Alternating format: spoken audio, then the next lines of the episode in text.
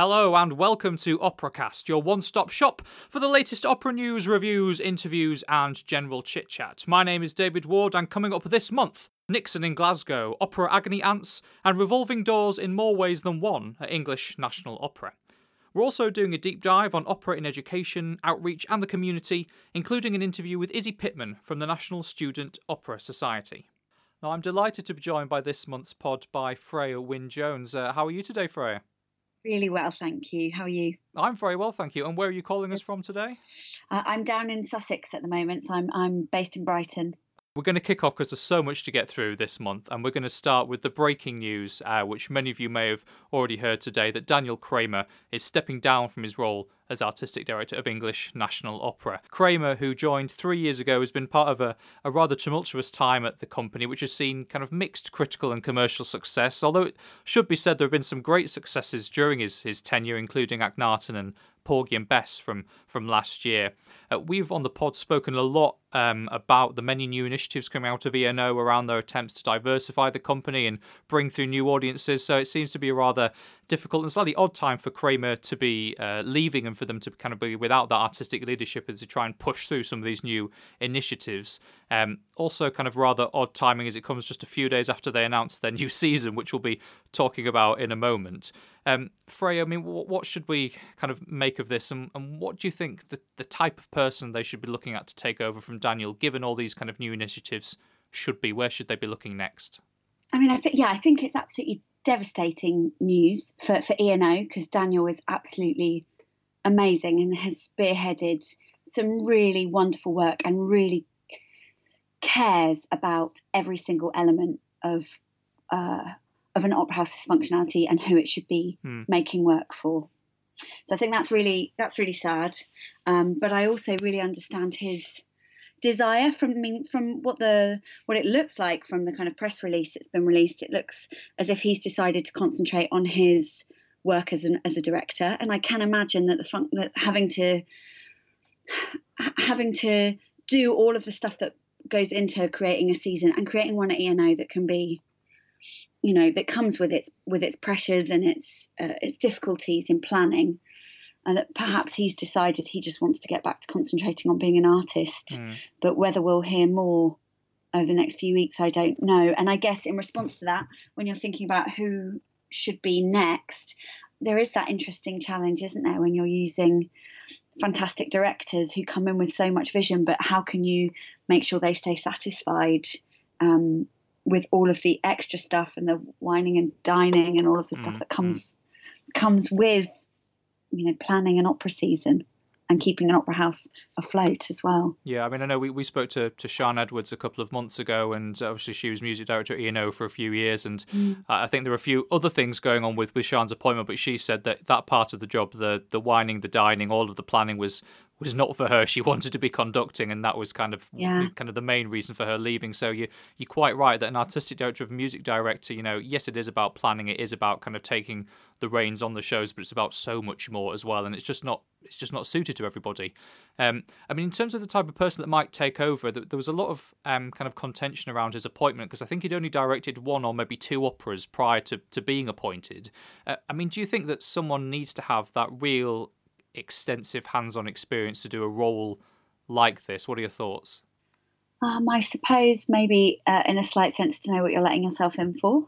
uh, I wonder if there is. I mean, I know I, I think you've talked about this before, but of course, you know the the fast pace that you can find in the theatre world compared to um, some of the the way that the opera world comes and is put together, and the way that productions work, and actually whether um, better the devil you know mm. in that sense that that someone who's got a really um, strong operatic background uh, understands them more but then I also think you get visionary people coming in by having people that don't necessarily know the tried and tested ways of working hmm. I mean that's, that's certainly what they've done with the new CEO Stuart Murphy I think he was at was he at Sky before he took over I think or yeah, certainly, think certainly so. one, one of the big um, uh, television broadcasters. So he's obviously coming with lots of new ideas, and I say we, have talked about them, and we'll we'll mention some more later on today as well. So it will be really interesting to see where they go. I think what's what's clear though with all these new announcements is it is needs to be someone who is going to embrace these new sort of mm-hmm. accessibility and kind of diversity initiatives. It's going to have to be someone that really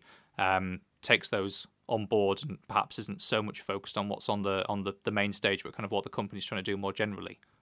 Yeah, and, and also and just forward thinking of using Lilian Baylis House like they've done for some mm. of their smaller productions when they've working with the Gate Theatre with their effigies of wickedness, all of that kind of really imaginative and interesting stuff that's that's been breathing some really exciting life into parts of the operatic kind of repertoire and the and the field more generally. Absolutely. So, I mean, best wishes to, to Daniel. He's certainly got a lot of opera directing gigs coming up, including one at ENO next season. So, uh, we've not heard the last from him in, in opera, but perhaps the last from him as, a, as an AD. Um, so, moving on seamlessly to the announcement of English National Opera's 1920 season. Um, at the heart of it is a quartet of Orpheus operas, which will be using a Rubik's Cube transformative set, which sounds both sort of bonkers and brilliant at the, at the same time. Um, so there's four Orpheus operas being Gluck, Offenbach, Birtwistle, and Philip Glass. Uh, there'll be a revivable, uh, revivable, a revival of the ever trusty uh, Jonathan Miller Mikado, along with uh, Carmen and of Figaro, and then new productions of Luisa Miller, Madame Butterfly, and Rusalka. Uh, anything kind of uh, stick out there for you, Freya?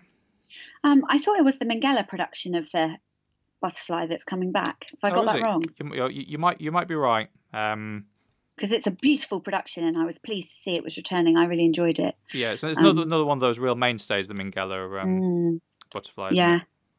Yeah, um, I think it sounds like a really interesting thing. I think the Rubik's Cube sounds interesting. I mean, for me, uh, my background's in, in mainly in, in directing, and so to see um, Emma Rice coming on board to do mm. one of those pieces is really exciting. That's her ENO debut, um, and and also Wayne McGregor's company are coming. You know, he's coming on board as director and choreographer, um, which I just think, again, it just it really excites me. I'm really excited to see what that becomes, and I think that's one of the things ENO do is they really do try and innovate in these interesting uh, teams and collaborations that they bring together uh, yeah, to create work that goes so, so beyond. The, yeah, and so good to get those new kind of, as you say, kind of voices and perspectives. Because I think, mm. you know, you can in, in, any art form, but particularly opera, you get the same directors rolling around for, for decades and decades. And not to say they don't do great work, but to bring in, as you said, people like Emma Rice, um, you know, like Wayne McGregor, really uh, amazing people in different fields to get their take on opera is, is very exciting. I think so, and and and for me, so excited to see um, what can be done you know, Emma Rice such a fantastic director. What can be done when she is given a go in an operatic space? Where will things uh, excite us? Where will there be disappointments? Where will things uh, stay the same? Where will they change? Where will they innovate? Where will they stagnate? I just think that's a really um, interesting thing to see when you're thinking about how opera can continue to shift when you're using fixed repertoire. Mm, no, absolutely, and uh, you, you, are quite right. It's the Minghella Butterfly that's coming back, and a new Figaro directed by Joe Hill Gibbins. Um, so yeah, an interesting season there. I'm, I'm not sure what to make of this kind of quartet of Orpheuses. I don't know if that's uh, m- maybe maybe one one too many for, for, for my liking, but um, certainly interesting to kind of get the comparison between all of those different interpretations.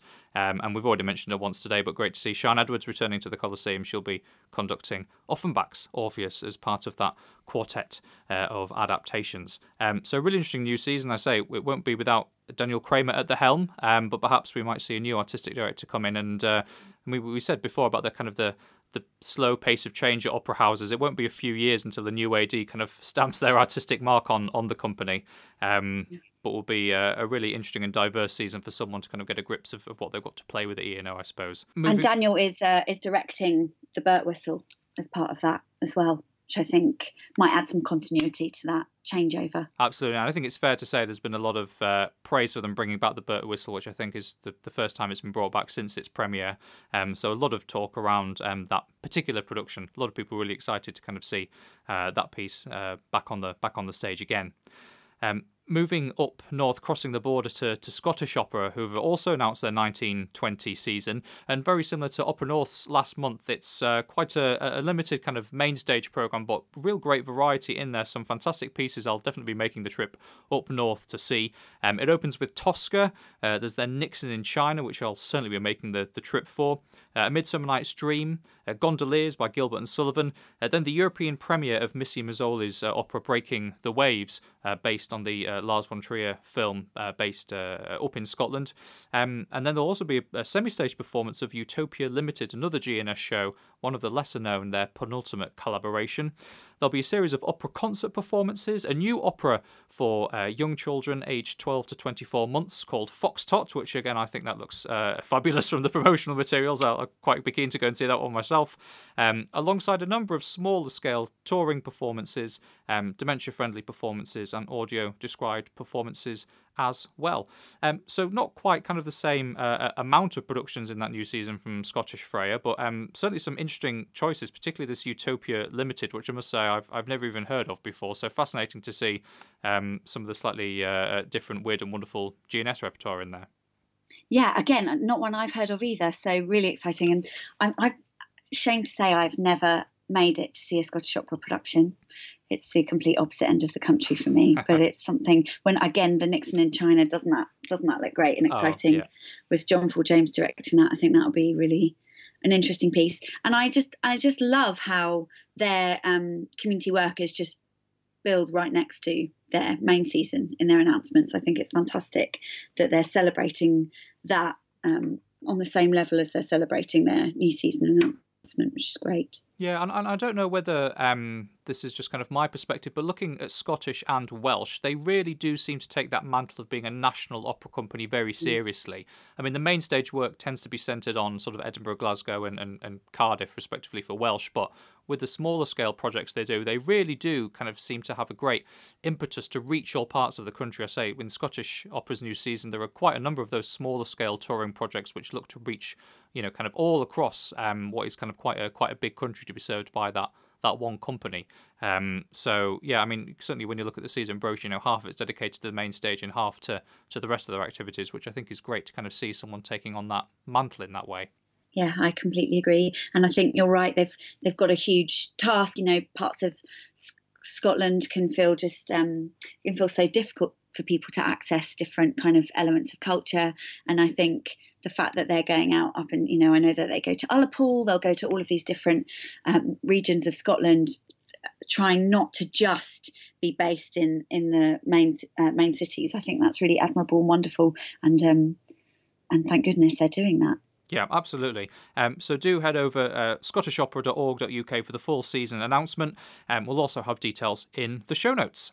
Also announced just today is the BBC Proms programme for this summer.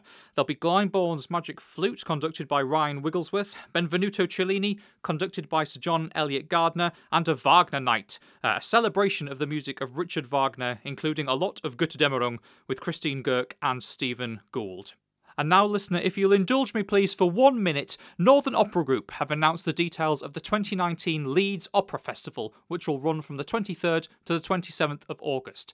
Themed around Shakespeare and opera, the headline production is Stanford's Much Ado About Nothing, which will take place at Morley Town Hall. There'll also be a new devised piece called Musical Confusion at Leeds Town Hall, which weaves together Shakespeare's original plays by the operas inspired by them. There'll also be a series of talks, discussions, and events, including a live recording recording of Operacast here at Chapel FM. So do join us for that. It'll be free to attend, um, and it's going to be a special festivals themed edition. So it'll be great fun. Do join us for that and for the rest of the festival. Details are online at northernoperagroup.co.uk. Improbable have just announced a three year programme of work called Future Sounds, which is looking at how opera can respond to contemporary issues. Now, it's something that we've spoken about before on the podcast, and something we mentioned earlier on today is, is opera can seem quite a slow moving form, difficult to respond to the pressing issues of the day. So, I think a really interesting and necessary programme that Improbable are going to be exploring. Uh, this Future Sounds programme will include a new show about Mother Nature with Joyce DiDonato, uh, Tower of Glass, by Philip Glass, which is premiering this July at the Manchester International Festival, uh, and also a large scale community project in New York inspired by Improbable's production of Akhenaten at the Met, um, which has also been ENO and, and other uh, companies as well. Um, they've got a Kickstarter project online at the moment looking to raise some money in support of Future Sounds. Um, there are some amazing uh, benefits for backers um, for that. So if you like the sound of it, head over to improbable.co.uk um, to take a look at the Future Sounds program and, if you so wish, support the Kickstarter. Um, Freya, what are your thoughts on this kind of uh, thing about opera being kind of that sort of slow moving form, difficult to to respond? I mean, how well do you think opera um, kind of can respond to those issues of of the day, certainly compared to, to other art forms? I think in the large houses, it's almost impossible because of course people are programming so far in advance. There's very little ability to be reactive. And and i think really if you want if you want to use the canon to respond to the things that are, that matter in contemporary society, you need to know what the issue is and then find the opera that's going to tell that story. Yeah, absolutely. not the other way around. Absolutely. I think we see so many times people get the opera and shove something onto it, and it, yes, it's a mess. it's just really shoehorned, and and best will in the world because I can imagine, you know, people are so desperate to be able to communicate and to and to engage with what's happening in the kind of political world, or again with these things that just have contemporary resonance and and it just can be so difficult to do that when you've got Così and that's what you're working with. so it looks as though Improbable's way to, to sort of uh, broach the subject is to create uh, smaller scale sort of new pieces, but also I'm interested in this this large scale community project in, in New York, which is all around their production of Akhenaten. So kind of taking that, okay, it's not core rep, but existing work and actually kind of looking at how we explore things in and around it, not by necessarily just staging a new production, but actually how do we involve the community in being able to engage with that work in different ways. Um, seems yeah. like a great way of sort of trying to um, get some of these issues into opera and also kind of get people to to engage with opera in a in a new way. Well, I know we're going to talk about this a little bit later, but of course that's uh, that's my background. That's the work that I do um, with opera education departments, and I'd say the Akhenaten production, the images that you see, mm. are actually based on an ENO uh, uh, an ENO outreach piece that the Baylis team set up on Akhenaten, uh, working with Improbable, that was at the I think it was at the British Library a few years ago. So I think it's fantastic. I love that they've seen how that can work and are now going to take that somewhere else um, and explore how it can go further. Um, and I, I completely agree with you there are so many things in opera that are relevant to people today and that can be explored. It, you've just got to have the freedom to pull them out and and take them where they need to go, mm. and that's what this this new opportunity sounds like it's going to do, which is fantastic. Now, we mentioned the nominations last month. This month, we've had the winners of the Olivier Awards. The Best New Opera Production was won by Katya Kabanova at the Royal Opera House, and the Outstanding Achievement in Opera was awarded to the ensemble of Porgy and Bess at English National Opera. The International Opera Awards are coming up in a couple of weeks' time, and I believe that tickets are still available, so head over to their website to snaffle those final few tickets. Should be an amazing night. The composer Ellen Reid has won the Pulitzer Prize for Music for her opera Prism. It was premiered at LA Opera in November 2018, and it tells the story of a mother and child in the aftermath of a traumatic event. Uh, previous winners of the Pulitzer Prize include Menotti for The Consul and also for his opera The Saint of Bleecker Street, uh, Samuel Barber for Vanessa, and Robert Ward's The Crucible. Um, so, a really prestigious award. Congratulations to Ellen for winning the prize. You can head over to her website at ellenreidmusic.com to listen to some of the opera. It's a fascinating work and such an amazing staging by uh, Beth Morrison Project. So I do hope at some time we might have opportunity here in the UK to see Prism. Uh, if you've been fortunate enough to see the opera, do get in touch and let us know what you thought. You can contact us on Facebook, Twitter, and also by email at info at operacast.co.uk. And to end our news roundup, the Opera and Music Theatre Forum, the membership organisation for opera companies around the UK, have announced this year's Love Opera Weekend, which will take place on the 3rd and 4th of May. Companies large and small are encouraged to join in by talking about their new productions, the rehearsals, things that you've recently had going on, anything to do with opera that celebrates opera, post it on social media, tag hashtag love opera on the 3rd and 4th of May to create a UK wide celebration of the art form in all of its glory. For more information, visit the OMTF website or find them on Facebook and Twitter. Now, before we move on to the meatier segment of today's podcast, don't forget to rate, review, and subscribe on your favourite podcast platform. If you're listening through our website, then please keep doing so. Uh, but you might like to know that you can also find us on SoundCloud, Spotify, Apple Podcasts, and Acasts, and probably some other platforms as well that I haven't heard of before. Um, so search for Operacast and make sure to rate, review, and subscribe. It's the best way for us to find new audiences, and thank you to all of those of you who've done so already. Now, perhaps the most contentious talking point in the opera world over the past few weeks has been comments by the Deputy Chief Executive of the Arts Council, Simon Mellor, talking about their funding priorities for the coming years. He said that relevance is becoming the new litmus test. It will no longer be enough to produce high quality work. You'll need to be able to demonstrate that you are also facing all of your stakeholders and communities in ways that they value. So, relevance over quality um, is kind of the, the, the kind of the the, the buzz phrase that's going to be heard, I'm sure, again and again over the next few years. Uh, now, it's fair to say that most of the responses, um, certainly online to this, have not been positive. Um, uh, lots of people really taking.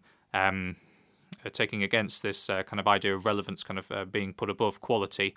Um, I wonder, Frey, if I'm one of the very few people who actually um, understands and sympathises with with Simon's point. Um, not that I'm against high quality work, but surely in an environment where funding is uh, more and more competitive and there's less of it, uh, an opera is really trying to find ways to get through to new audiences that yes we have to keep the quality of the work there but surely we we have to be testing ourselves as to being sure that what we're doing is relevant um, and that actually responds to where we're doing it and, and when we're doing it and why we're doing it, uh, as well as just kind of wanting to do the same things over and over again. What are your thoughts?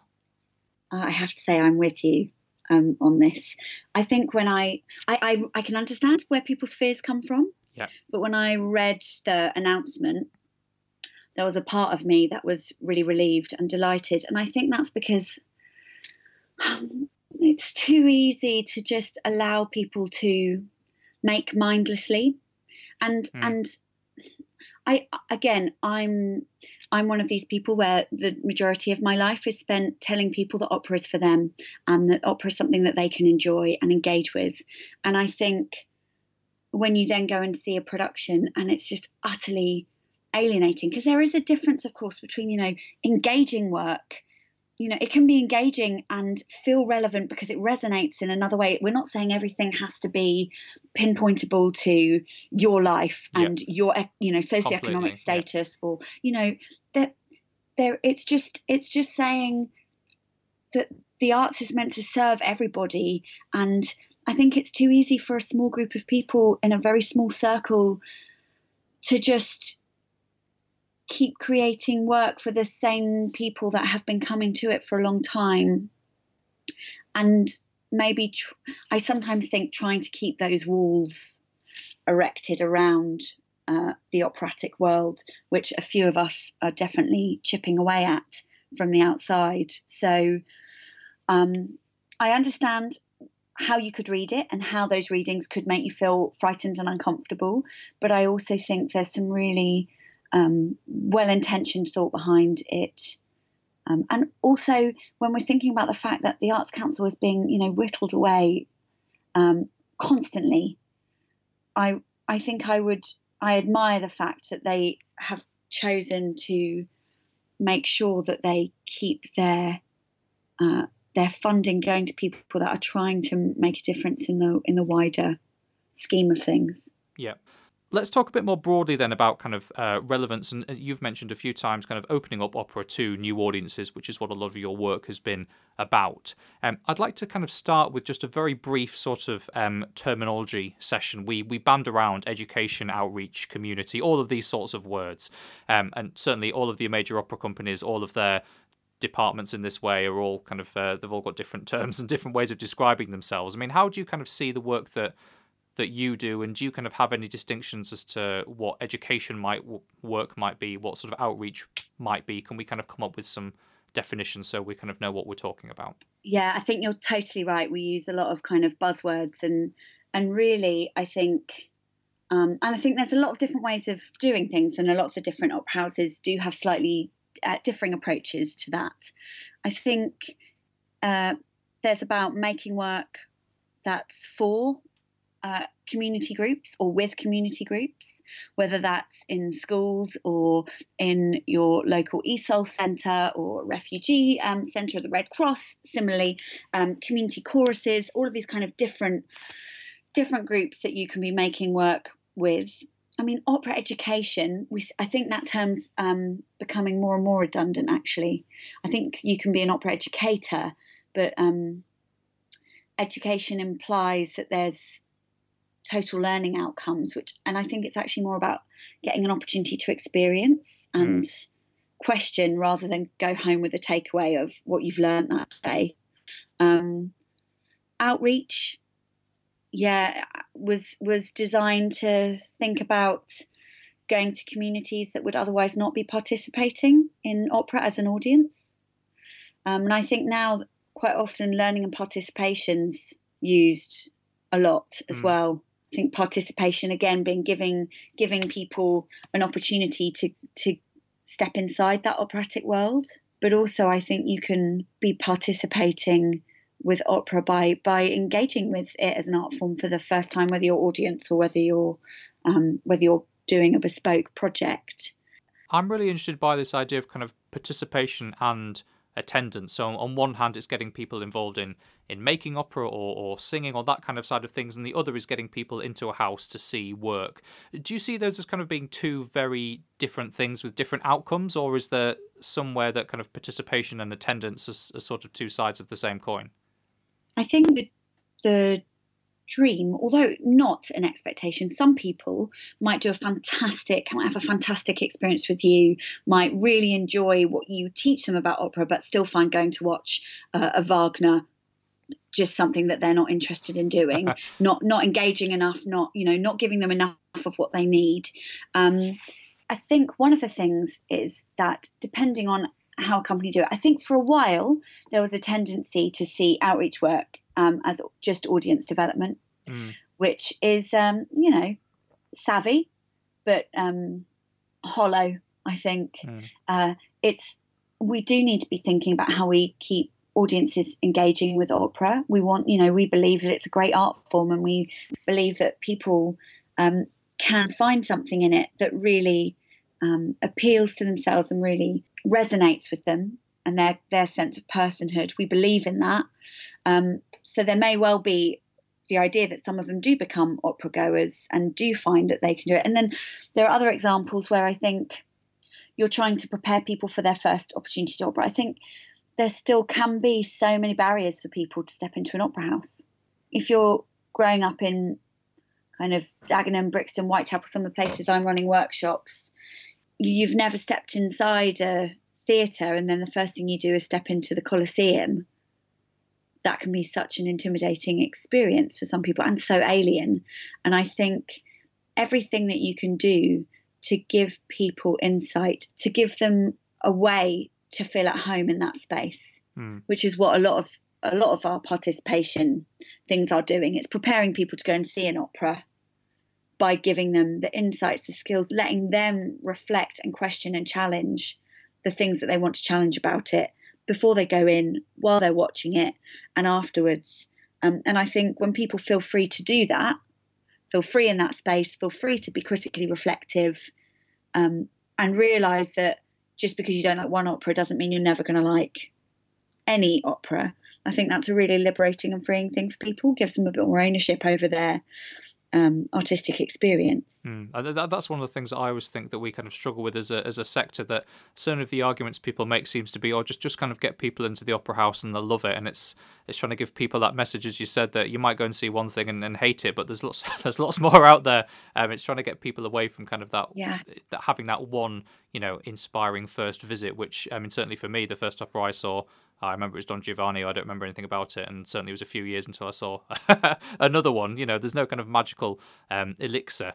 Um, it was interesting what you were saying there that you know, sort of some companies see these programs as audience development and, and nothing else. And certainly, I used to work for a large organisation, uh, not in opera but in the arts, and that's that was what the education program was all about. It was all about developing audiences for the future. Um, however, from what you were saying there, even with kind of the, uh, the the workshops and participatory stuff, there does seem to be quite a strong element of wanting to get people into an opera house to kind of see that that main stage stuff. Do you, when you work on these projects and people commission you to be part of them, is that often what that sort of long term outcome is is supposed to be?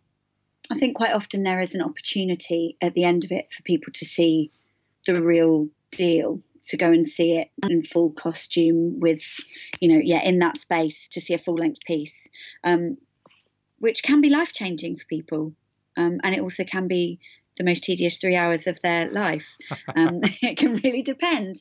And I think, um, I think it's a really, I, I, I think it's important. It's important to respect the the canon. There's some beautiful work there, and we believe, you know, when it's done well, it's intoxicating. Um, so I think it's about letting people know that that world exists for them, and also there are other ways to think about creating new works of opera, which again is why Phelim's work is is really exciting to hear that that's what they're going to be doing mm. moving forward. We just need more of it. It's brilliant. Mm. Uh, and what are those ways then, when you're working as a, as a practitioner, that you can kind of get get people into opera, get them kind of in, involved, or the kind of various you know, kind of things that you you do to kind of open up that world to to first time uh, participants and audiences? Yeah, absolutely. And I work with all different different ages um, as well. So it will be very different approach for adults as it will for for children and teenagers. I think ultimately for me it is about finding where this piece has opportunity to resonate with people today. I think that is really important to identify what the approaches are that have been taken by the director or just a, trying to think about what's the catch for people. I mean, so many operas are just like Hollyoaks, and for teenagers, you can usually just tell them about some of those storylines, and that will be a great way to hook them. But also, I think young audiences today want to want to be working out how they can make a difference. They want to be thinking about subjects they wish they could change. So when you, you know, I just did a lovely workshop last summer with Garsington on their production of Magic Flute, and with those young people, we were talking about. Um, we worked in an all all girls school one of the days, and we were just talking about the relationship between um, daughters and mothers and what that's like when you suddenly realize you know that your mother is unable to care for you in the way that you want her, her to that she's un- potentially desperately unwell following the death of uh, of Pamina's father that you know there's all of this stuff going on. And I think young people want to talk about those kind of issues and that can be a way into the opera. And that's when I think it can be disappointing if you then go and watch a production that is not seeking to say anything rele- mm. yeah relevant mm. or current.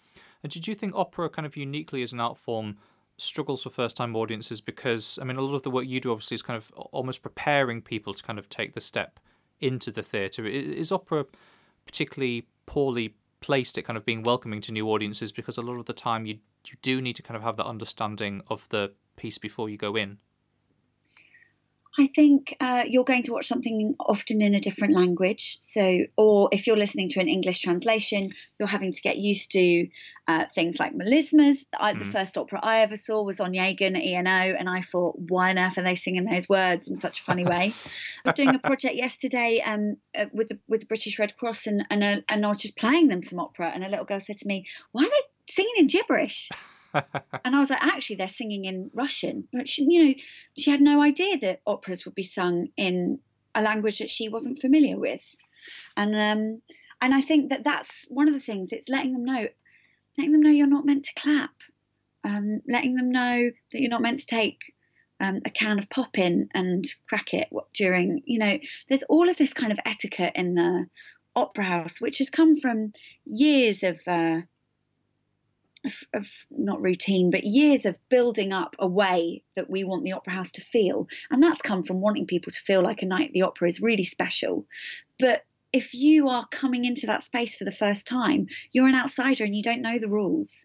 And I think that can be really, really difficult and challenging, especially as a lot of audiences expect you to know them. Mm, yeah, I mean, we've spoken before that a lot of opera's gatekeepers, audiences included, um, tend to make life a little bit difficult for for, for, for new people. But um, we won't go down that, that rabbit hole again again, again today. Um, I mean, it's interesting. One of the points we're going to talk about earlier is is this kind of uh, theme of booing, which has been discussed recently as well. That kind of Stuart Murphy again at, at ENO has has sort of said that he doesn't mind it, and, and, Patricia Bardon says that she thinks it's a job well done when people boo her her know, Kabanicha. Um, I mean, is is that sort of again the sort of thing that you kind of come across as one of the behaviours that is is uh, kind of looked looked down upon within the, within opera?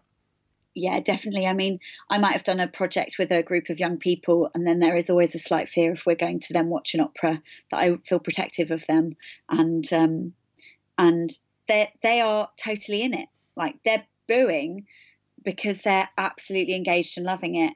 Um, and they're gasping when there's a snog on stage and they're screaming at things you know that's that's them actually showing that it matters to them and that's mm. a job well done i agree with with patricia bardon i like you know i understand um, why other people don't like it but it there is i mean i was thinking about this idea of booing and you know I, I went to a panto at christmas I haven't been to one in years and it's one of the only types of art that a lot of families will bring their children to. Like the audience was so diverse. Mm so many people from all different walks of life that somehow find that a safe space to go and enjoy the arts in.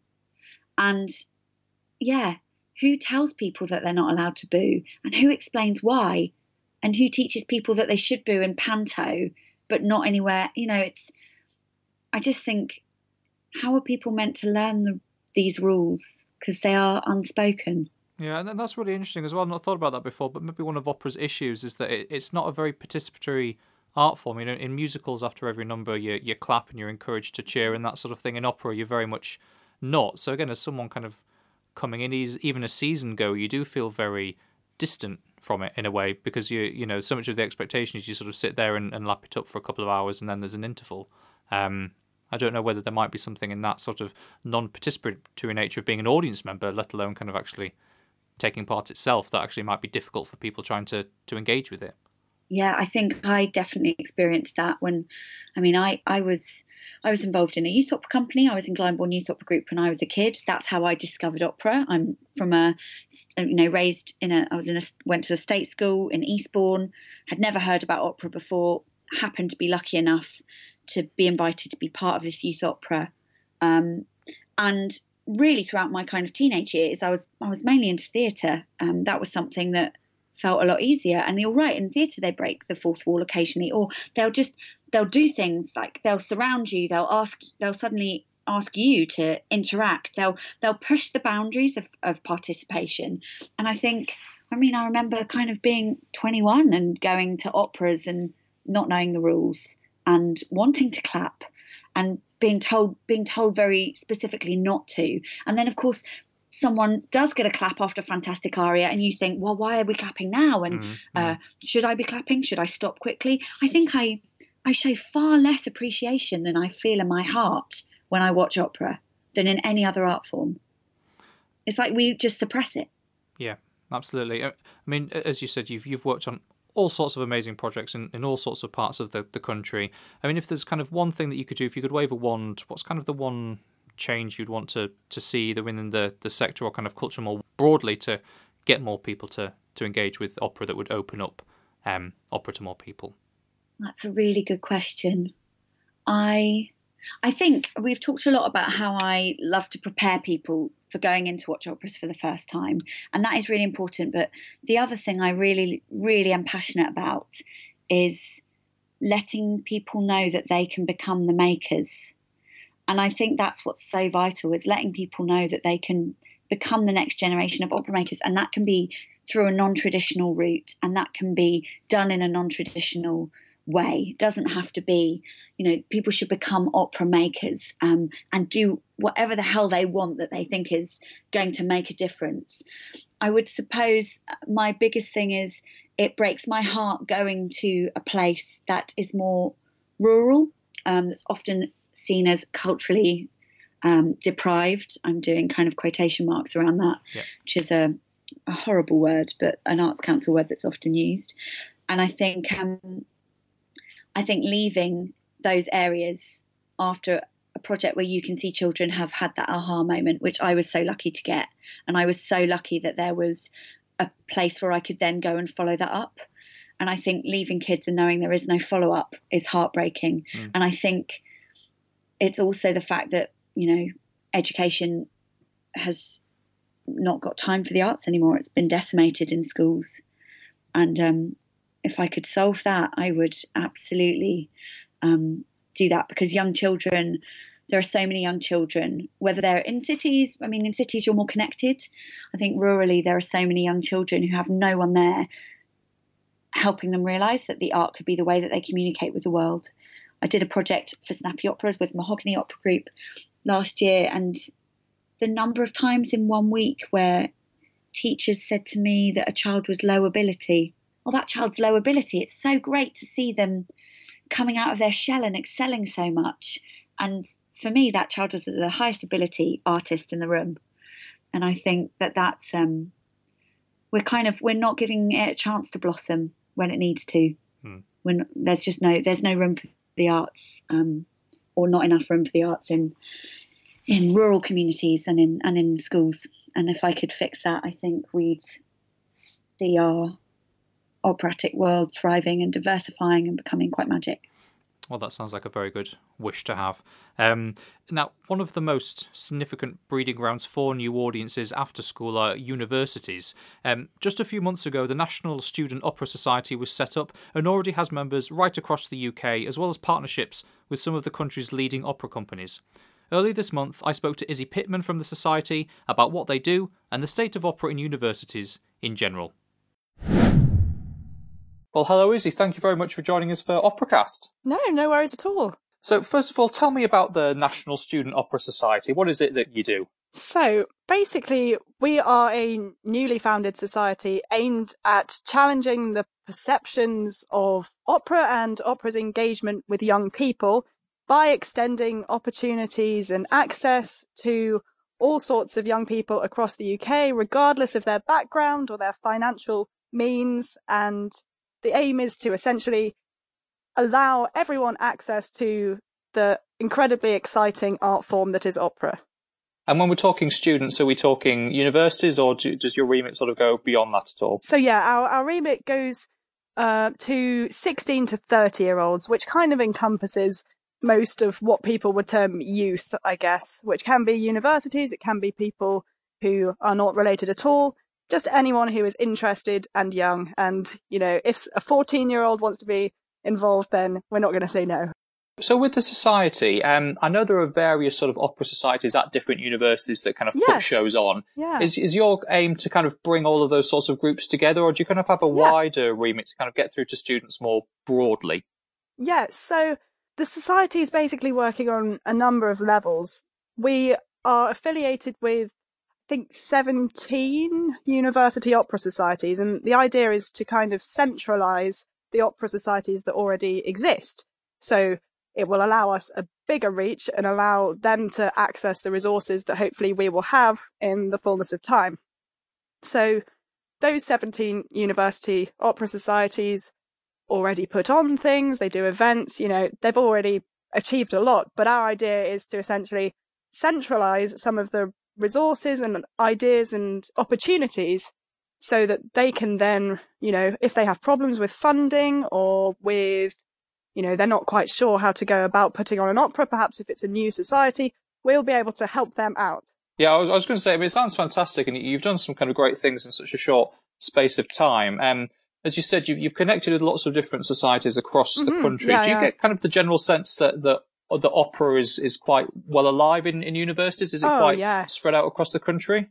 Yeah, absolutely. It really is everywhere from, you know, Aberdeen to Exeter to all no loads and loads of London ones. You know, it's it's everywhere. Um, Northern Ireland too, and Dublin. You know, really all over. Um, you know, they're they're developed to different extents. And something that we have noticed is that the opera societies that are perhaps from the more, you know, stereotypically illustrious or prestigious universities perhaps are more developed because they have more of a historic connection to, you know, wealth and opera. But newer universities really are making an absolutely tangible effort to create new societies, to get new people involved, who perhaps formerly wouldn't have had the access to opera that they do now. So absolutely, it is very much alive and well in the student population. It's just that with media coverage as it is of opera, that kind of gets overlooked in favour of oh, oh seven thousand pound tickets, you know. mm, yeah, which I know yeah we've been guilty of covering as well. It's um yeah I think some, oh, well, something it, we it often is interesting. it is interesting, and it, it, but it's very true. You know, every time opera gets into the mainstream press, it's always because something cultural and elitist has happened. You know, we never Yeah, kind of get to hear about these stories. So the more we can do to, to shout about those, the better. I think.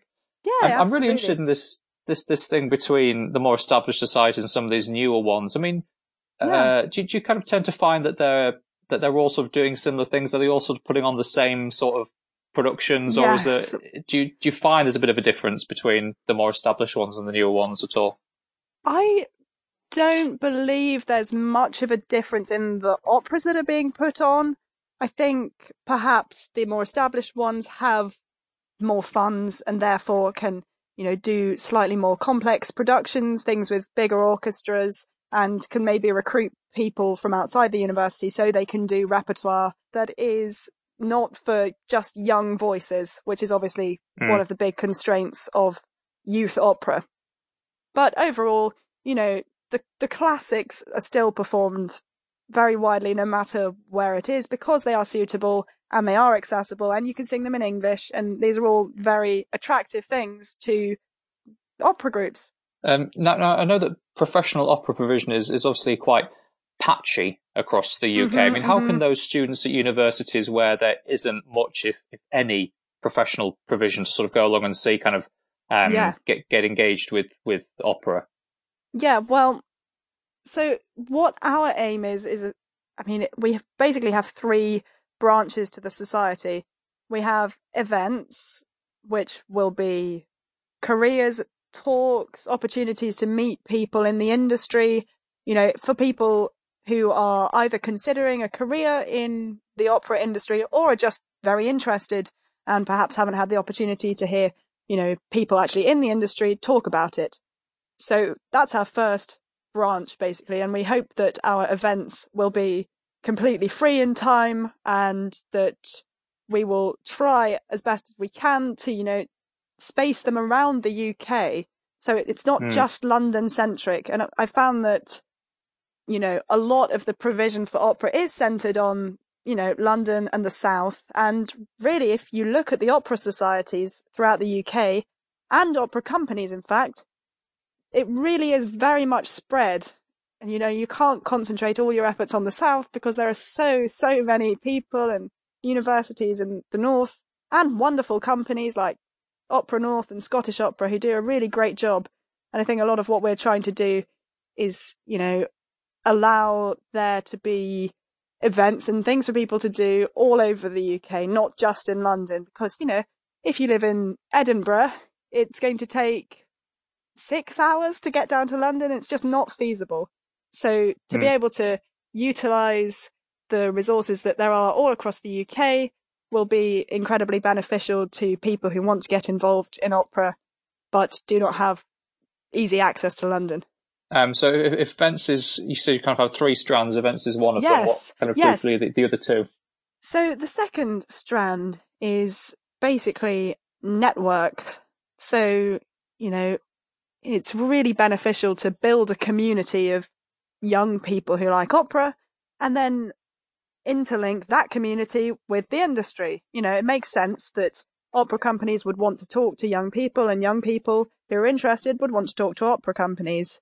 So the idea is that we will create networking events as well as a sort of internal network. Currently, we have a Facebook group which has, I think, around 350 members, and it just allows people to, you know, say, oh, if I'm doing a production in Leeds, post about it. Perhaps people would be keen to come along. You know, it just creates a community of people asking questions, answering questions, and just increases the dialogue surrounding opera. Third strand is a comprehensive list of resources that will be on our website, which is currently in development, soon to be released. So these resources will include everything from advice on careers in the opera world to information about ticket schemes designed to make opera more affordable. Um, and what we've found is that there are lots of schemes, whether that be for people who are aspiring to be in the profession or for people who just want to go to operas but perhaps can't afford the, you know, extortionate ticket prices. So the idea is that we will create a kind of comprehensive list for different groups of people, whether they just want to see them or want to be involved in the industry, of opportunities and ways that they can get involved. So the resources will essentially allow there to be one particular place where people can go to and they can really see a list of all the ticket schemes in the UK. And it will just make yeah. it easier for people to, to, access. Yeah, I mean, there are a lot of companies that do, that do have these, you know, schemes for students or under 30s or 35s. I mean, do you, do you think those sorts of schemes kind of do enough to encourage students to, to go to the opera? Is, is a reduced ticket uh, yeah. enough of a kind of a, an offer? I think the fundamental problem with engagement in opera is that it is one's attitude to opera and the way that one interacts with opera is defined so young and so early on in a person's life that it's very difficult to change attitudes. It's not just about financial capital. It's about cultural capital and whether you've been brought up with a culture of opera going or whether opera is seen as something that is essentially completely unachievable. And though financial schemes, such as ticket schemes, can be an absolutely wonderful asset, it's far deeper set, far more ingrained in, you know, just general culture. The, the engagement needs to come at an earlier level and it needs to engage people in not purely financial ways. That's my opinion. Um, and I think what opera companies can do is to basically transform the way that they exist, well, the way that their culture is formed into something that is more neutral and more open. And I think what the Royal Opera House have done with their Open Up project is really excellent. They've transformed a space from somewhere that's, you know, seen as the sort of bastion of the elite to something mm. where people can just drop it in and out. And I think that is a, a really good step in the right direction. You know, so much of it is about this ingrained stereotype and anything that a company can do to counteract that culturally is really, really vital. And I mean, we've talked on the pod a lot about sort of cinema screenings and, and things like yeah. that. Do you think those kind of things have, a, have a, a, role to play as well? I think they do, especially if you can't access Royal Opera House or the Met, or you know, they screen from all over the world, and that is fantastic. But you know, the problem with them, again, because it is a costly thing to do, they are very expensive. You know, if you go to the hmm. cinema mm. to see a blockbuster film, it perhaps will cost seven pounds, but to see a Met broadcast, I mean, definitely over 20, which is, you know, for a cinema screening, perhaps more than some people would wish to pay. But I think in general, you know, making more people aware that opera is on offer and allowing more people to see more productions is never a bad thing. Absolutely. Um, now, I see that you've kind of launched a number of partnerships with, with professional yes, companies yeah. recently. Um, how, how is it that you look to kind of work with professional companies? What do you offer them? What do you mm-hmm. want in return? Yeah, so essentially, what we're aiming to do is to develop, firstly, verbal links with the companies. So they endorse us and we endorse them. And that's a big part of how we're getting started up. You know, the more companies that are established that can support us, whether that just be through a little bit of endorsement on social media, it makes a really big difference. Then what we're aiming to do once we have some sort of affiliation with a company is to start to develop you know, events and ideas for what we can do in the future to come up with, you know, exciting opportunities for young people. Um, and thus far, we've got two things planned. We've got Waterperry Opera Festival coming up on the 25th of July. We have an exciting program of events on that day, going to see some of their operas and talking to various creatives as part of a panel in addition to a networking event in the interval. And we've also recently met with Opera Holland Park, who are very, you know, one of the front runners for uh, engagement with opera in, and hmm. social mm. inclusion, diversity, etc. And they are going to be offering a program of events for the people who are a part of NSOS, which will be announced shortly. And I, I assume you've you've you've reached out to more companies than have been announced so far. So, what has the yeah. response generally been from companies? Has it been quite positive? Have you have you been able to get a lot of those conversations yes. started? Yeah, absolutely. So, the response to my way of thinking, has actually been quite remarkable. I did not realise the extent to which they wanted to reach out to young people. So many companies, and I, I haven't spoken to all of the companies in the UK by any means, but the ones I have spoken to have been really, really complimentary and keen to work with us. I think they realise how it is absolutely fundamental that they engage with young audiences to be able to maintain their audiences in the future. And mm. what we're aiming to do is to create a bridge between the people who we can easily speak to as young people and them. So I think they see it as an opportunity to be able to reach new audiences. And we obviously see it as an opportunity to partner with absolutely fantastic companies who really provide absolutely top quality opera, um, which is very exciting. Yeah, well, that's good to hear. Um, let's briefly talk about um, the money side of things. You've mentioned that yeah. you know you kind of hope to have all of your events free. Um, yes, I mean, is yes. is your plan going forward that everything's kind of run out of the goodness of everyone's hearts, or is there kind of a, a yeah. financial model or thought in place to how this you know kind of grows from here on in? I think what would be wonderful for us is that the events held by opera companies would essentially be out of the goodness of their own hearts, but perhaps individual speakers who, you know, they're professionals. You don't want to not pay them. So what we're aiming to do yeah. is gain some funding that will be able to be used to create events with people who are, you know, they're true professionals. You pay professionals. That's the way it goes. So what we're hoping mm. to do is balance things, you know, between people essentially giving things and us being able to pay for more, you know, exclusive events, if you if you will. So you're not necessarily looking at individual societies to, to pay a membership fee or getting no, no, absolutely to, not. to chip in. No, no, we I I don't think at the stage we're in there's there's a necessity for any sort of paid membership. If you're aged between 16 and 30, that's all we care about, and it will be open to anyone. Do you kind of get a sense that students are, are more open to uh, new operas and perhaps different ways of kind of presenting work than perhaps older audiences are, or is that I think is that a bit of a stereotype? Hmm, I, in my experience, I think it is perhaps a it's a combination of both. It is a bit of a stereotype. I think from people I've met and what I've read, etc., it is more about the culture that you've been brought up in as to how you respond to different types of opera.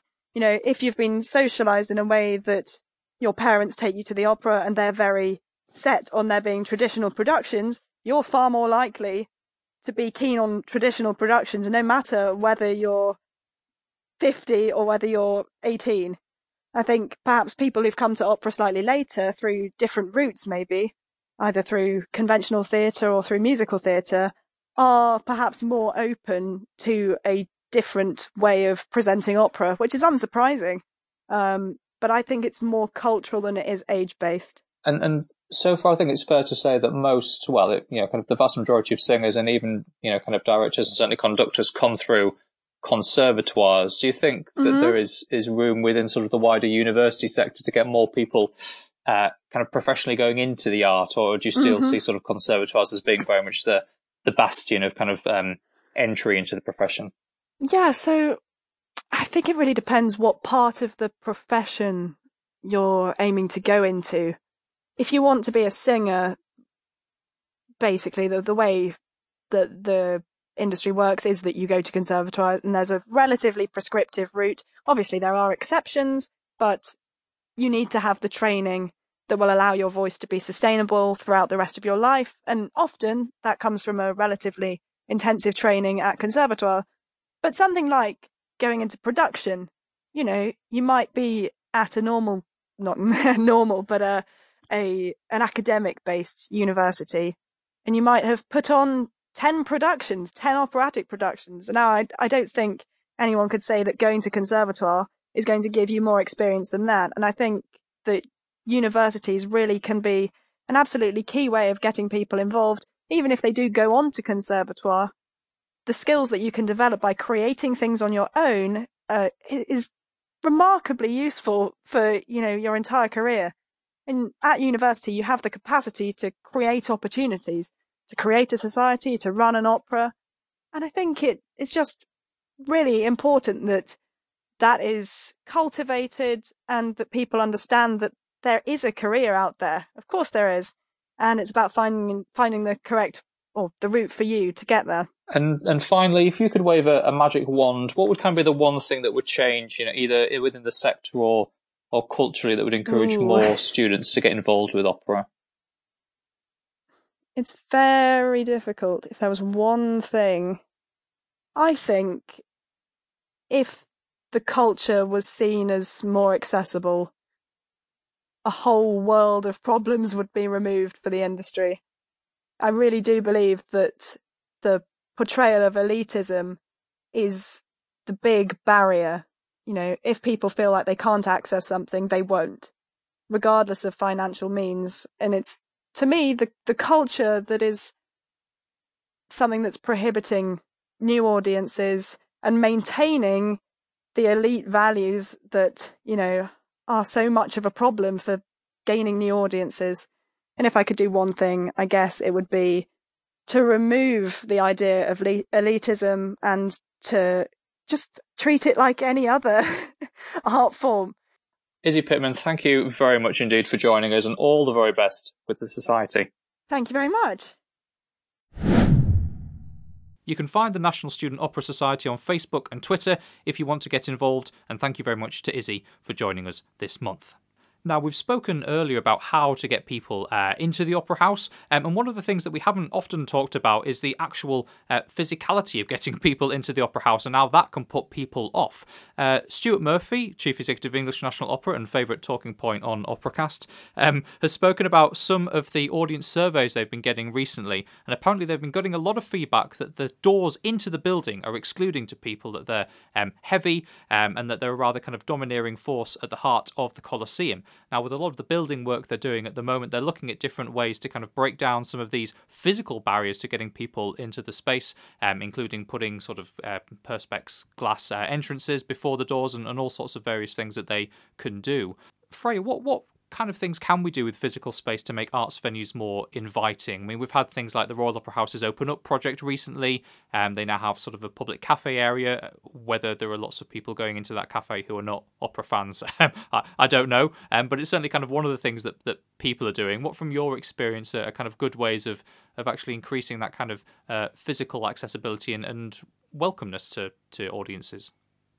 I think some of the best example I've seen of it are again actually in theatres. I was um, I've seen fantastic uh, where theatres are becoming community hubs, and I think that's a fantastic thing to happen. I've seen the, the Albany and Deptford where they've got you know um, meet me at the Albany, which I think is their kind of elders lunch club that happens once a week and then they've got their young adults coming in and producing work in the evening. They've got heart and soul based there who are a learning disabled arts organization. Um, they've, so they've got this kind of they've opened it up to all of these people and as a result you're seeing the cafes being used you're seeing um, you're seeing people walking through just to kind of because it feels open and it feels like a space that belongs to them. I think I, I, really admired the idea of, of open up at the opera house and actually letting people see through the doors. Mm. You know, when you're when you can't see behind the big closed doors, I can see that that is a is a barrier and is a problem. Um, I think just making spaces feel more accessible as well. And it, again, we've constantly got this balance because I I really understand the tradition of opera feeling like a night out and a treat, and that all of the kind of plush velvet and golden chandeliers are part of that for so many people. Um, but it but it is off putting for others, mm. and that's um, I don't know where the where the balance lies. Yeah, and I think, I think you made a really interesting point there as well that there's one thing of saying to people, you know, look, you can come in, it's fine, and there's another actually sort of inviting people and getting in different groups of people to actually kind of come into the space. You know, I mean, again, I, I don't know about the Royal Opera House, but I get the impression that yes, they've got a cafe there, but actually, again, how many people are coming in and using that space because they they know about it or they feel as though they, they can do. Um, you know, it's one thing to kind of have the offer and another to really proactively be trying to get people in by, as you say, kind of having different groups of people using the venue um, and, and, and whatnot. So there's there's one thing actually having it and there's another how you promote it to people. Um, yeah. But I mean, I would say even as a, an opera goer, um, ENO is at the moment physically you know i sometimes approach those doors and think should, should i be opening them? Should i be yeah. should i be coming in? Um so i think i that, never know which one to try and go through. Yeah never know and then you don't want to be embarrassed and then you just leave um, and and they are maybe heavy. that's me. I mean, I agree. They are heavy doors. um, so a really interesting thing to come out of those audience surveys. Um, I mean, I don't know if that's true or not, or whether he's using it as an excuse to, to do something about the doors. But um, either way, um, a really interesting point being made there um, by uh, Stuart, our our favourite pod person. Now, one more kind of weighty issue to touch on uh, this week, which is around uh, La Scala in Milan. Um, they, have returned a donation of 3 million euros from the Saudi royal family um, to do with ethical reasons uh, about uh, accepting donations. Um, it should have been said as well that this donation came with a caveat that the Saudi culture minister would become a board member at La Scala. This is all part of the recent discussions as well around the Sackler family and their donations to cultural institutes in the UK and abroad, um, and again the wider ethical implications around accepting money from these sources. Um, now, I think it's a, it's a really interesting debate to have. Um, I mean, I'm always kind of interested by this because I'm you know kind of a big football fan as well, and in football, a lot of the big clubs are um, owned by Gulf states. Um, you know, kind of particularly Man City and and PSG in Paris, um, and there's you know often a little bit of um, kind of moral questioning from from fans and commentators, but essentially we kind of accept that these are being used as um, kind of puppets for those regimes to kind of promote positive impressions of, of the kind of the Gulf states around the world. Um, in opera, I, I, don't know what you think, Freya, but are we just kind of um, that bit more sort of um, left wing and, and, morally conscious to be kind of kicking up a fuss about these these sorts of things, um, or actually we being over um, protective of the art form by not accepting these kind of slightly tainted donations? What do you think? I think it's a really hard one, and I and I'm also aware I'm probably not um, knowledgeable enough on the full extent of the the topic to really to really comment with with enough insight. But I suppose I would just say that opera and the arts has always been a place where people have been welcomed and where people have been um, it's always been a space for people fleeing persecution. It's always been a space uh, to talk about the things that matter and to try and confront those issues. And I think that that's a huge strength of opera that it's a space where anyone can make, where in the arts, our arms are wide open to makers, uh, singers, audiences from all different um, backgrounds. And that's something that we should be incredibly proud of. That I think we should be really proud of, and that we should fight for those people that we represent when we're thinking about uh, where we take money from. So, yeah, it's it's it is a difficult one, and I don't know enough about uh, Saudi Arabian politics to to really go into too much detail. But I guess that's just something that that occurs to me. Mm. I mean, we must say it's, it's, kind of come to a head recently with with the, the the Sackler certainly, but it's been going around for a number of years with you know BP and, and oil sort of sponsorship mm. of of, of organisations. Uh, I mean, kind of from from my point of view, and I'm sure lots of people will, will disagree with me, but if you know an oil company wants to give a lot of money to the arts and there are no strings attached, then then why not do some good with that money rather than rejecting it, especially in such difficult funding climates. Um, you know, I think ethics has to play a role in, in, in fundraising, but there comes a point where you know if you can do a lot of a lot of good with money, which you might necessarily not always agree with how it was how it was made, but can be kind of put to good, then maybe there's an argument for, for, for taking that. I mean, there's there's one thing um, I say kind of uh, the sort of that kind of Gulf state money, and there's another with the Sacklers and BP, which however you might disagree with how it was made was made um, legally, um, and you know they are sort of you know trading uh, kind of companies and organisations in uh, in the the countries that they donate to. So um, there are no easy answers with these sorts of things. Um, but I think I wonder sometimes if we're a little bit too quick to to judge rather than thinking about the actual implications of what what could be done with the the money. And um, you know, I mean, simple things like we, we may balk against BP sponsoring the arts, but you know, how many times a year do you pull up to a BP petrol station to kind of fill up your car?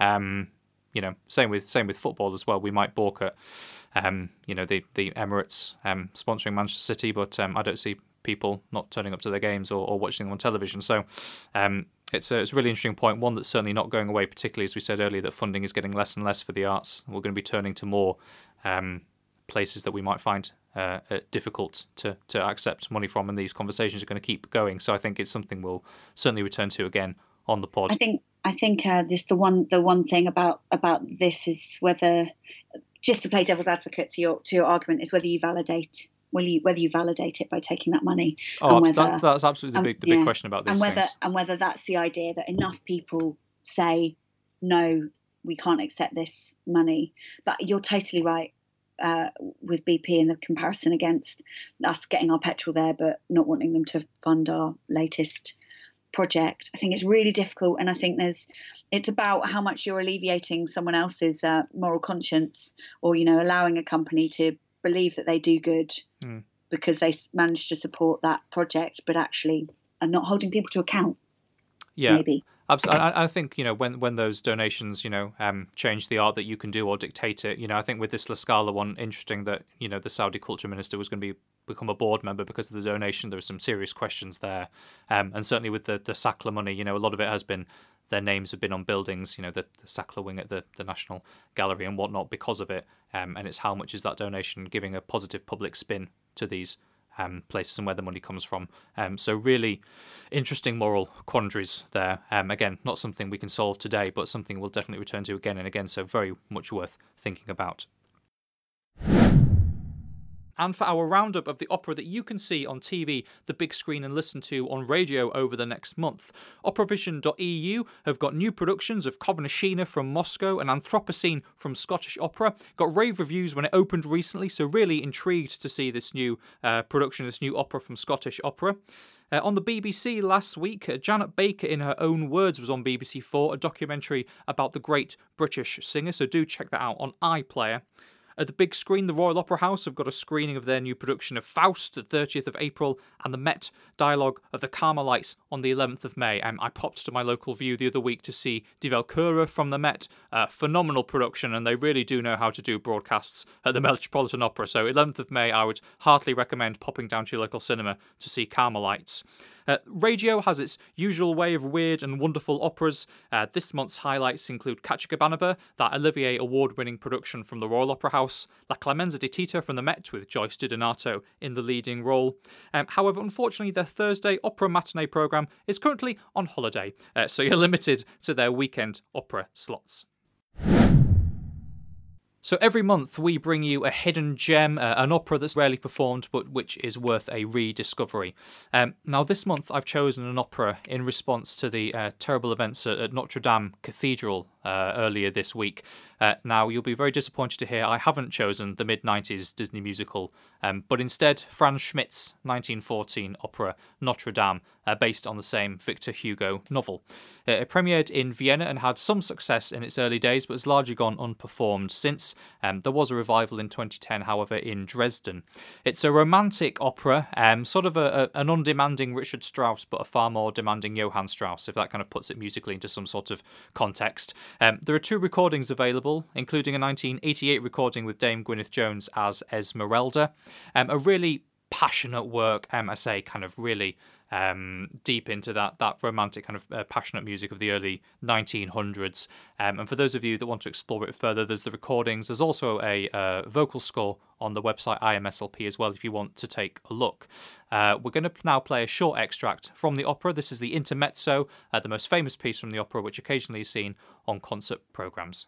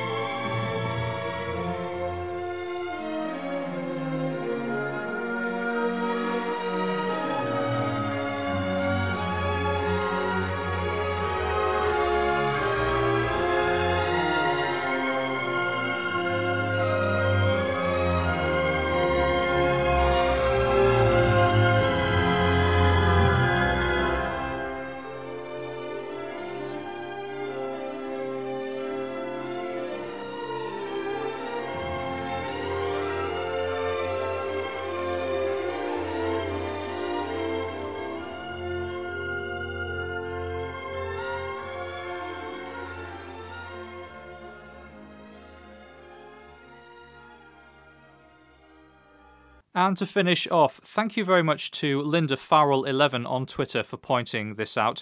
Uh, Richard Madeley of Richard and Judy fame is the agony aunt in The Telegraph. And uh, a couple of weeks ago, a lady called Lucy wrote in to Richard to ask him what to do about her quandary. She said, Dear Richard, how can I persuade my boyfriend to share my love of opera? She says she's six months into a relationship. It's mostly great, but unfortunately, he hates opera. Um, she got in some tickets to go and see some, um, and unfortunately, absolutely hated the uh, the experience. He launched into a diatribe about it was betraying their working class roots, and so on and so on. She wants to know should she carry on trying to persuade him to join her, or go back to going alone and with friends. She doesn't want to feel like this is something that has come between them. Now, Richard responds sympathetically. You know, he, he mentions that Lucy has obviously developed this uh, love of opera through going as a child, and this is something new to her boyfriend. Um, he moves on to suggest that maybe they should start with something like The Phantom of the Opera uh, and then move on to Les Mis. And if that goes well, they could go through to some of the harder operatic stuff, you know, maybe, um, I don't know, uh, Lulu or something uh, like that. Um, now, Freya, if, if, if I could bestow you with the power of Richard Madeley, what would you suggest to Lucy? Oh, it's it's a it's a heartbreaking one because uh, opera obviously makes her heart sing, and that's so lovely. Um, I think uh, I think I would say go and watch those exciting operas that are happening in unusual places and see if that can make any difference to your assumption. I think there's so much really exciting small scale opera being done um, without all of the um, budgets that might make someone uh, feel uncomfortable. Um, and I and I can understand how that might feel really excessive for someone um, to go to the opera for the first time. Uh, so I know. That would be my advice. Go and watch it in those unexpected places. Um, see then if the stories mean more to you, um, and and hopefully again just that idea that that if you've seen one opera and you didn't like it, that doesn't mean you don't like opera. You just got to try a few things, find something that you feel really passionate about that that's going to be a story that interests you. Go and watch something modern. Uh, you know, it doesn't need to be traditional canon. Just go and um, try and find something that's going to maybe um, help ease some of those assumptions. I think that's great advice, and and uh, but at the end of the day, as I always say, sometimes people don't like opera, and that's also fine. But you've got to give it a go. You've got to give it a go. Now, we usually end each episode with an opera quiz. However, unfortunately, uh, one of the panelists that was due to join us this month uh, has been ill today, uh, so we wish them all the very best. So instead, I'm going to ask Freya if you could please just select one of the many projects that you've worked on before um, that has particularly made an impact uh, with you, just to kind of tell us a little bit about one of those projects that's really um, yeah, kind of made a lasting impact with you that you've worked on. Yeah, so the project I would uh, probably talk about is something I did years ago, right when I'd kind of just started out um, with with directing and, and, in an education setting, and it was in Sheffield. I was doing a a piece with HMDT Music, and it was an opera called Shadow Ball, and um, Shadow Ball was about the integration of uh, black players into the American baseball leagues, and um, we did it in two schools in Sheffield. Um, and the schools that we were working with, it was mainly the children. I mean, the performance was beautiful, but not tuneful. These children were utterly um, new. Not going to call them unskilled. They were highly skilled. They were amazing, but they had never done anything like this before, and they did not know how to use their voices or how to use their bodies. And they relished every part of the experience so highly. We were there for four weeks and seeing the way that those young children transformed, seeing them get on a stage where actually the schools that we were working with, you know, they have a lot of um, lot of struggles. Um, they were at the time uh, being forced into academy status. A lot of um, children who outside of school. It was the first school. I've done this project several times, but it was the first school where these are eight, eight and nine year olds, where I talked about um, racism and that the children understood what I was talking about because it had happened to them. And that they realised that they had been discriminated against and that they wanted to share their experiences being discriminated against. There were marginalised communities, English as a second language for a huge number of these children.